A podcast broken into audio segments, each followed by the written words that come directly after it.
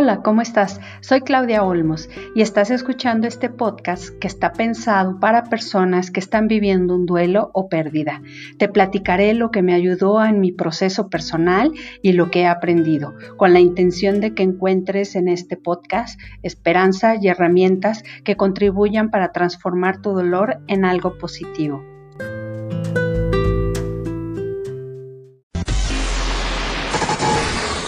Comenzando el programa más alivianado de la radio. ¡Aliviánate! El día de hoy presentamos Miércoles de Tanatología, el espacio donde aprendemos sobre las diferentes pérdidas que enfrentamos los seres humanos. Aquí platicamos sobre todo lo que nos lastima, nos emociona y nos aliviana. Esto es ¡Aliviánate! Conducido por Lilia Aguilera. ¡Comenzamos! Así es, bienvenidos a nuestro miércoles de tanatología. En este momento, Claudia Olmos, aquí con nosotros en Factor. ¿Cómo estás? Bien, Miguel, muy bien. Muy contenta de estar un miércoles más aquí con ustedes para compartirles otro tema. Claro que sí. Y por cierto, ¿cuál es? ¿De qué vamos a hablar el día de hoy? Fíjate que hoy vamos a tratar un tema que es un poco desconocido. El título del tema es Ley de Voluntad Anticipada. Y les vamos a platicar de qué se trata y por qué es importante que todos conozcamos esta ley y porque aplica para cualquier persona de la edad que sea. Les voy a nada más rápidamente a dar una idea de lo que se trata. Uh-huh. Es que para que cuando nosotros en un momento dado estemos en una fase terminal por la razón que sea, hayamos dejado nuestra voluntad anticipada. Podemos creer que esto nada más es para personas que están de edad muy avanzada o que ya están enfermas, etcétera, pero no, en realidad es para todos nosotros y debemos saber que existe y cómo funciona. Entonces el tema de hoy, les repito, es Ley de Voluntad Anticipada. Perfecto, Claudia. Ahorita entramos en detalles, claro, y mientras tanto, arrancamos con música. Quédense con nosotros, que estás en el miércoles de Tanatología. No se vayan. Ya estamos de regreso aquí en Factor 96.1 con energía total en nuestro miércoles de Tanatología. El día de hoy tenemos un tema bastante interesante. Se trata acerca de la Ley de Voluntad Anticipada. Pero antes que nada creo que tenemos que darles más o menos de qué trata esta ley, y realmente es algo muy interesante. Y la voluntad anticipada es el derecho establecido en la Ley Estatal de Derechos de las Personas en fase terminal. El objetivo de esta ley es promover el principio de la dignidad de todo ser humano, regulando el derecho de las personas a ejercer su libertad y autonomía en cuanto a decidir a someterse a tratamiento o procedimientos médicos al momento de encontrarse en fase terminal. ¿Es correcto? Es correcto. Efectivamente, esta es una ley que en México empezó en la Ciudad de México en el 2008 apenas. Vamos a hablar en un ratito de eso, pero que es muy importante que todos sepamos de qué se trata. Cuando una persona está en fase terminal, tiene todo el derecho de elegir si ya no quiere continuar con cierto tipo de tratamientos, que puede ser que sean invasivos, que a lo mejor no le van a resultar en un beneficio para su salud, es decir, uh-huh, que no va a mejorar. Y que muchas veces la familia, claro, por amor y los médicos, en nuestro afán de preservar la vida, hacemos todo lo que sea posible y queremos agotar todas las opciones que hay, cuando en realidad, en el fondo, los médicos o ya concretamente sabemos que hay un diagnóstico terminal. Entonces, nosotros como familiares, por el amor que le tenemos a la, uh-huh, persona que está en fase terminal, pues queremos mantenerla con nosotros, no dejar de luchar, seguir haciendo todo lo posible porque esta persona esté con nosotros, y es alargarle la vida, pero también es alargarle el sufrimiento. Y entonces esto quiere decir que esta ley protege a todas esas personas que están en una fase terminal y que desean dejar dicho su voluntad. Es decir, yo puedo decidir si cuando yo esté en una fase terminal, por la razón que sea, puedo dejar dicho que quiero que donen mis órganos, puedo dejar dicho que no quiero ir a un hospital, puedo dejar dicho que si me da un paro cardíaco, ya no hagan no me hagan resucitación, etcétera. Podemos dejar escrita nuestra voluntad, porque muchas veces la gente lo que quiere ya es descansar, pero ya no tiene la posibilidad de expresarlo. Entonces, precisamente esta ley de voluntad anticipada se trata de eso, de que nosotros dejemos con toda anticipación qué queremos, escrito qué queremos. Esto se hace ante notario público, pero también se puede hacer en los hospitales. Entonces ahorita vamos a hablar un poquito más a detalle de cómo hacerlo, qué contiene, qué datos necesitamos, pero es muy importante saber que esta ley existe y que nos protege. Ahora también muchas veces creemos, podemos decir, ay bueno, pero yo tengo 30 años, ¿verdad? Ajá. O 20 años, o sea uno nunca piensa un poquito más a futuro. También puede ser en el caso de un accidente, ¿verdad? También puede ser inclusive en menores de edad, pero también no sabemos qué día nos va a tocar, ¿verdad? Y si nosotros ya tenemos la precaución o la prevención de dejar esto por escrito de lo que queremos, la ley nos protege para que se haga nuestra voluntad, no la voluntad de nuestros familiares. Exacto. Y algo que también hay que resaltar muchísimo, Claudia, es el hecho de que actualmente hay muchos avances tecnológicos que realmente lo que hacen es prolongar la vida, se podría decir artificialmente, y eso también de cierta forma es como tú dices, estarles dando esa salud, pero ¿a qué costo? Tal vez la parte de la dignidad de las personas, sí. Vamos, son muchísimas cosas que hay que pensar en ese aspecto, ¿verdad? Sí, yo creo que cuando uno se siente mal, la verdad, las personas que hayan estado muy, muy enfermas en un momento, quieren descansar, ¿verdad? Y entonces llega un punto en el que ya quieren dejar todo atrás, ¿verdad? Entonces el uso de estos instrumentos, medicamentos, que se utilizan para prolongar la vida, a veces también provoca en los pacientes algunas lesiones irreversibles de un órgano fundamental que en realidad pues le intentamos curar una cosa y le dañamos por otro lado algún otro órgano. Esto también, hay que decirlo bien claramente, puede dañar también económicamente a las familias. Sí. Y los pacientes pues en fase terminal, ya sea en hospitales públicos o privados, pues van a pasar por la misma situación, ¿verdad? Con esta toma de decisiones que el paciente pueda tomar de manera anticipada, que tienen un carácter legal, evitaríamos también pues colocar a la familia, a los médicos en un dilema, ¿verdad? De qué hacer en nuestro afán de preservar la vida. No hay una obligación de recibir o prolongar un tratamiento que es considerado ineficaz por la profesión médica. Es decir, muchas veces el médico sí nos dice, es que aunque le hagas la quimioterapia ya no se va a curar, ¿verdad? Y a veces nosotros pues insistimos, ¿verdad? Decimos, no, pues hay que hacerle la quimioterapia, cuando en realidad pues se escucha feo, pero ya no va a mejorar, lo único que va a hacer es empeorar y sufrir el paciente ante esta situación. Sí, suena bastante delicada toda esta situación, porque creo que al fin de cuentas la decisión, como tú dices, debe de estar de parte de la persona enferma, la persona que tiene que recibir esta tranquilidad, porque creo que sí debe ser una situación bastante... Si las enfermedades son una cuestión difícil, ahora estar sufriendo todavía toda esta parte de vivir el proceso, creo que las personas sí deberían de tener el derecho de poder elegir en qué momento es el correcto para partir. Es correcto, o sea, y hasta qué momento parar, ¿verdad? Porque también, bueno, depende muchísimo de la edad de las personas, pero todos los seres humanos tenemos el poder de decidir hasta dónde queremos parar, ¿verdad? Y esto siempre y cuando haya una enfermedad terminal, ¿verdad? Aquí no estamos hablando, y que no se confunda con eutanasia, que es lo que vamos a tocar en unos minutitos el tema, pero esto es hablando concretamente de personas que están en una fase terminal.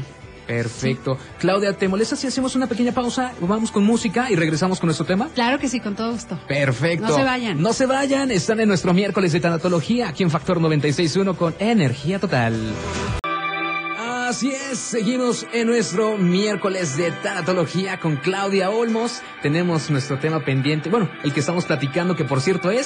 Sí, pues la ley de... Ay, se me va la onda. La ley de voluntad anticipada, que es el derecho a una muerte digna. Exactamente. Y para estar con las personas que apenas se están uniendo aquí a la conversación, creo que es importante que conozcan este dato, y es que en México, según los datos del Sistema de Estadística Epidemiológica de Defunciones, alrededor de 495,000 decesos que se registran al año, la tercera parte, o sea, 165,000, se deben a enfermedades terminales. En ese caso, las personas deben de tener el derecho a tomar sus propias decisiones acerca del cuidado médico que desean recibir, acerca de sus padecimientos, sin expectativas de recuperación. Es correcto. Creo que la medicina moderna ha incrementado la esperanza de vida para todos, ¿verdad? Y eso está muy bien. Sin embargo, los procedimientos médicos a los que se someten a los enfermos terminales, el uso de aparatos médicos para mantenerlos vivos de manera artificial, o pues lo único que hacen es prolongar la verdad, la agonía y el sufrimiento. Y en atención a esto, pues se creó la Ley de Voluntad Anticipada, que permite que todos los enfermos terminales puedan decidir si desean continuar o no con estos tratamientos para prolongar sus vidas. También es importante entender, ¿verdad?, que la voluntad anticipada no prolonga ni acorta la vida, ¿verdad? O sea, respeta el momento natural de la muerte. Esto no quiere decir que los van a dejar morir antes o que se va a acelerar de alguna manera esto. Claro que no. Se respeta el momento natural de la muerte y favorece la atención de los cuidados paliativos. Es decir, si una persona ya tiene una enfermedad terminal y decide, por ejemplo, en el caso del cáncer, repito, no tomar una quimioterapia, pero tiene todo el derecho y tenemos toda la obligación de darles cuidados paliativos, que son los cuidados que se refieren a evitarles cualquier molestia, cualquier tipo de dolor, o sea, darles una calidad de vida. Claro. En eso se reducen los cuidados paliativos, y es también, bueno, pues esto nos da la posibilidad y les da la posibilidad al enfermo de ofrecer un acompañamiento sin intervención médica durante esta última etapa. Muchos pacientes con enfermedades terminales no quieren ir al hospital, ¿verdad? O sea, yo lo viví con mi papi, que él dijo, por favor, yo no quiero ir a un hospital, pase lo que pase, nos quedamos en casa. Y claro, yo le dije, claro que sí, porque nosotros como familia sabíamos que esa era su voluntad y tratamos de hacerlo todo como él dijo. El caso que estoy comentando de descartar la quimioterapia, de descartar la radioterapia, nosotros lo platicamos y lo decidimos, que la verdad es una cuestión de mucho valor que deben de tener tanto la familia como el enfermo, porque es una situación muy difícil el saber que vas a morir pronto y que ya no vas a hacer nada, por tratar de curarte, porque ya no hay cura. Simplemente tratar de vivir con una calidad de vida. En eso se resumen los cuidados paliativos, calidad de vida. Perfecto. Oye, y hay algo que tenemos que mencionar también, y es que la Ciudad de México, de hecho, fue la primera entidad de la nación en aprobar esta ley de la voluntad anticipada en enero del 2008. Aquí en San Luis Potosí, afortunadamente, se aprobó en julio del 2009. Es correcto. Y hay otros 14 estados aquí en la República que también ya aprobaron la ley. Estos son la Ciudad de México, Coahuila, Aguascalientes, nosotros San Luis Potosí, Michoacán, Hidalgo, Guanajuato, Guerrero, Nayarit, Estado de México, Colima, Oaxaca, Yucatán y Tlaxcala. Así es. ¿Y qué ocurre con los demás estados? Pues es que es un tema del que, pues es que ocurre con lo mismo de la muerte. No nos gusta hablar de eso y preferimos hacernos como que no pasa, pero en realidad cuando amamos a una persona y la vemos sufrir de esa manera, creo que estas iniciativas y estas leyes ayudan muchísimo a estas personas que están porque de todas maneras todos vamos a estar ahí en algún momento. Entonces la verdad, pues es algo que nos beneficia a todos. En la Ciudad de México, por ejemplo, que es de donde tengo esta estadística, las mujeres y las personas solteras son las personas que más interesados están en tener una muerte digna si padecen alguna enfermedad terminal. O sea que el 60% de las solicitudes de voluntad anticipada son firmadas por personas que tienen entre 61 y 80 años de edad, y el 64% de las personas que otorgan voluntad anticipada son mujeres. Entonces, pues es una estadística interesante, ¿verdad? Y como ven, pues es algo que podemos hacer y debemos de hacer todos.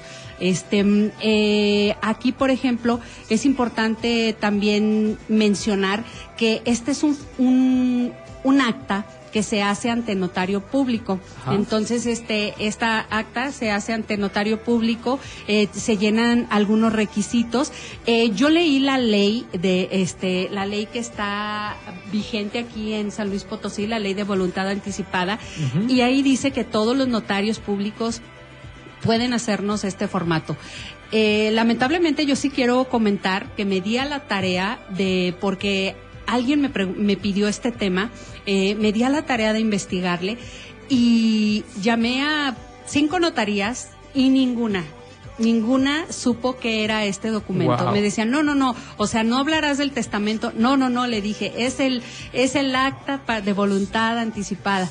Y y la verdad eso me preocupó mucho porque se supone que esto es algo que es ley, ¿verdad? Y uh-huh, que los notarios públicos debían saber. De hecho, en la ley dice que en San Luis Potosí debe ser gratuito. Por poco? Parte de los notarios, exactamente. Wow. Cosa que no es, por ejemplo, en México. En México sí el precio oscila entre los 1,200 y los 1,700 pesos el acta. Pero quiero sí decir que hablé a mi super amiga Rosa María Rocha, que también es amiga del programa y también es tanatóloga, y ella sí supo, obviamente, de que se trataba, me mandó información, me mandó apoyo, y es decir que esto sí existe. Si ustedes se acercan a una notaría, eso sí, procuren hablar con el notario directamente para que puedan obtener una respuesta de esto. Esto es algo que la ley lo da y que es algo que sí debemos de aprovechar. Digo, no es algo fácil de asimilar, como que para mañana voy corriendo al notario y le pido, pero es algo que debemos de ir asimilando en nuestras mentes, hablando de ello, porque yo creo que sí es muy importante que podamos dejar por escrito las cosas que queremos y lo que no queremos al final de nuestra vida. Excelente. ¿Te parece si dejamos ahorita un momento y ahorita regresamos? Así es, seguimos aquí en nuestro miércoles de tanatología, el Factor 96.1 con energía total. Ya para finalizar nuestro tema, creo que es importantísimo hacer la aclaración de que voluntad anticipada no es lo mismo que la eutanasia. La voluntad anticipada regula la eutanasia, es decir, la actuación correcta ante la muerte por parte de quienes atienden al que sufre una enfermedad incurable o en fase terminal. La legislación no permite la eutanasia o acto deliberado de dar fin a la vida de un paciente. Es correcto, en México no está permitido la eutanasia. Bueno, es necesario también, no es necesario que estemos enfermos o sufrir un accidente para firmar una voluntad anticipada. De manera preventiva, cualquiera de nosotros, personas mayores de edad, podemos hacerlo, acreditando nada más nuestra identidad, eligiendo algunos representantes, porque necesitamos 2 representantes que nos hagan, cuando nosotros ya no podamos hablar o no podamos expresar lo que queremos, ellos sean quienes actúen en nuestro lugar para que se haga nuestra voluntad. Elaborar el documento de la persona, al elaborar más bien el documento, esta persona puede manifestar todo lo que desee. Si desea donar órganos, el 50% de las personas más o menos manifiestan su voluntad a favor de la donación, y eso se me hace también muy importante. Para poder ejercer la voluntad anticipada existen 2 modalidades que rápidamente quiero mencionar, que una es el trámite ante notario público, que ya dijimos, que es el formato que se llena ahí con notario, y el otro es el que otorga en cualquier institución de salud pública o privada. Uh-huh. Ok, perfecto. Entonces, el documento de voluntad anticipada es un instrumento otorgado ante un notario público en el que una persona con capacidad de ejercicio y en pleno uso de sus facultades mentales manifiesta la petición libre, consciente y seria, inequivocada y reiterada de ser sometida o no a medios, tratamientos o procedimientos médicos que propicien la obstinación terapéutica, ¿verdad? Es correcto. Y bueno, quiero nada más por último decirles decirles cuáles son los trámites que se tienen que hacer o qué necesitamos para hacer este documento. Okay. Se necesita ser mayor de edad, como dije, estar en pleno uso de sus facultades mentales, acudir ante el notario público, elegir un representante o un representante sustituto, firmar ante dos testigos, presentar una identificación vigente del solicitante y de los representantes y cubrir el costo en el caso de los que sea, ¿verdad? Eso es los requisitos que se piden. Ok, en el caso de aquí de San Luis Potosí es completamente gratis y... En la ley dice eso. Ajá. Ya, esperemos que en realidad cuando sea necesario, si se cumpla. Yo la verdad no conozco a nadie que haya hecho todavía este trámite. Como lo digo, nos lo preguntaron, nos pidieron que habláramos de este tema y me di a la tarea, investigué muchísimo porque no hay mucha información al respecto, pero afortunadamente pues hay ciudades en lo que esto ya es normal, es algo muy conocido y algo que la gente toma. Entonces yo les quiero invitar para cerrar el tema a que se informen un poquito más. Quien quiera saber, pues mándeme un mensajito y les mando el archivito de lo que tiene la ley. Es algo muy cortito pero bien conciso y que creo que merece la pena que todos le demos una lectura, sepamos que existe y para qué es, porque pues si tenemos algún familiar en esa situación o para nosotros mismos, que en un punto pues todos vamos a estar en fase terminal. Exactamente. Claudia, entonces con esto terminamos nuestro miércoles de tanatología. Muchas gracias, que estén muy bien, gracias por escucharnos, hasta la próxima. Hasta la próxima a todos. Bueno.